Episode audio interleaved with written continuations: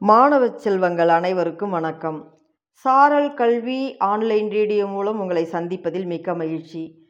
இன்று உங்கள் சிந்தனையை தூண்டுவதற்கு ஒரு சிறு கதை. கதை கூறுபவர் இரா கலையரசி தொடக்கப்பள்ளி ஆசிரியர் பாப்பிரெட்டிப்பட்டி ஒன்றியம் தருமபுரி மாவட்டம். கதையின் தலைப்பு பிறவி குணம். வாருங்கள் நாம் கதையை அறிந்து கொள்வோம். ஒரு நாள் ஒரு ஆமை தேளை பார்த்து பேசுது. அந்த தேளை சந்திக்கக்கூடிய ஒரு சூழ்நிலை அந்த ஆமைக்கு ஏற்பட்டது. தேள் ஆமையிடம் சொல்லுது நாம் ரெண்டு பேரும் எப்பயுமே நண்பர்களாக இருப்போம் அப்படின்னு சொல்லும். அதுக்கு ஆமை நாம் ரெண்டு பேரும் நண்பராக இருக்கிறதா? கொடுக்கில் விஷம் வச்சிருக்கிற உன்னோட நான் எப்படி நண்பனாக இருக்க முடியும்? அப்படின்னு ஒரு தயக்கத்தோட சொல்லுது ஆமை. அதுக்கு தேள் அன்பான நண்பனே நான் எந்த காலத்திலும் ஒரு சிறு தீமை கூட உனக்கு செய்ய மாட்டேன் அப்படின்னு சொல்லுது. ஆமையும் நட்பு கொள்ள சம்மதிச்சிடுச்சு. அது சொன்ன வார்த்தையை நம் நம்பிட்டு நாம் ரெண்டு பேரும் நண்பர்களாக இருக்கலாம் அப்படின்னு ஆமை சொல்லிடுச்சு. அன்னையிலிருந்து அவை இரண்டும் நெருங்கி பழகி நல்ல நண்பர்களாக இருந்தன. ஒரு நாள் தொலைவில் உள்ள நண்பனை பார்க்க இந்த ஆமைக்கு ஒரு ஆசை ஏற்பட்டது. நான் என்னுடைய நண்பனை போய் பார்த்துவிட்டு வர வேண்டும். அவன் என்னுடைய பழைய நண்பன் அப்படின்ட்டு தேள்கிட்ட சொல்லும். தேள் சொல்லுது என்ன விட்டுட்டா போக போகிற நானும் உன்னுடன் வரனே அப்படின்னு.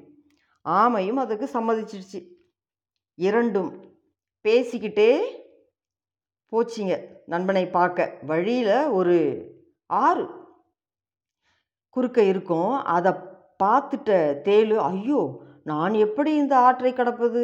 நீ நீந்துவாய் என்னால் முடியாதே அப்படின்னு சொல்லுது. நண்பா வருந்த வேண்டாம்.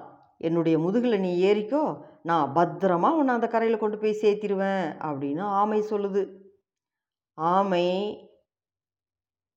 தேல் இவை இரண்டும் அந்த கரையை கடக்க வேண்டும். அதனால் ஆமை மேலே தேல் ஏறி உட்காந்துக்குது ஆமை நீந்திக்கிட்டு போகுது அந்த ஆற்றுல அந்த சமயத்தில் இந்த தேள் சும்மா வராமல் முதுகு மேலே உட்கார்ந்துருந்து அந்த ஆமையை கொட்டிடுது.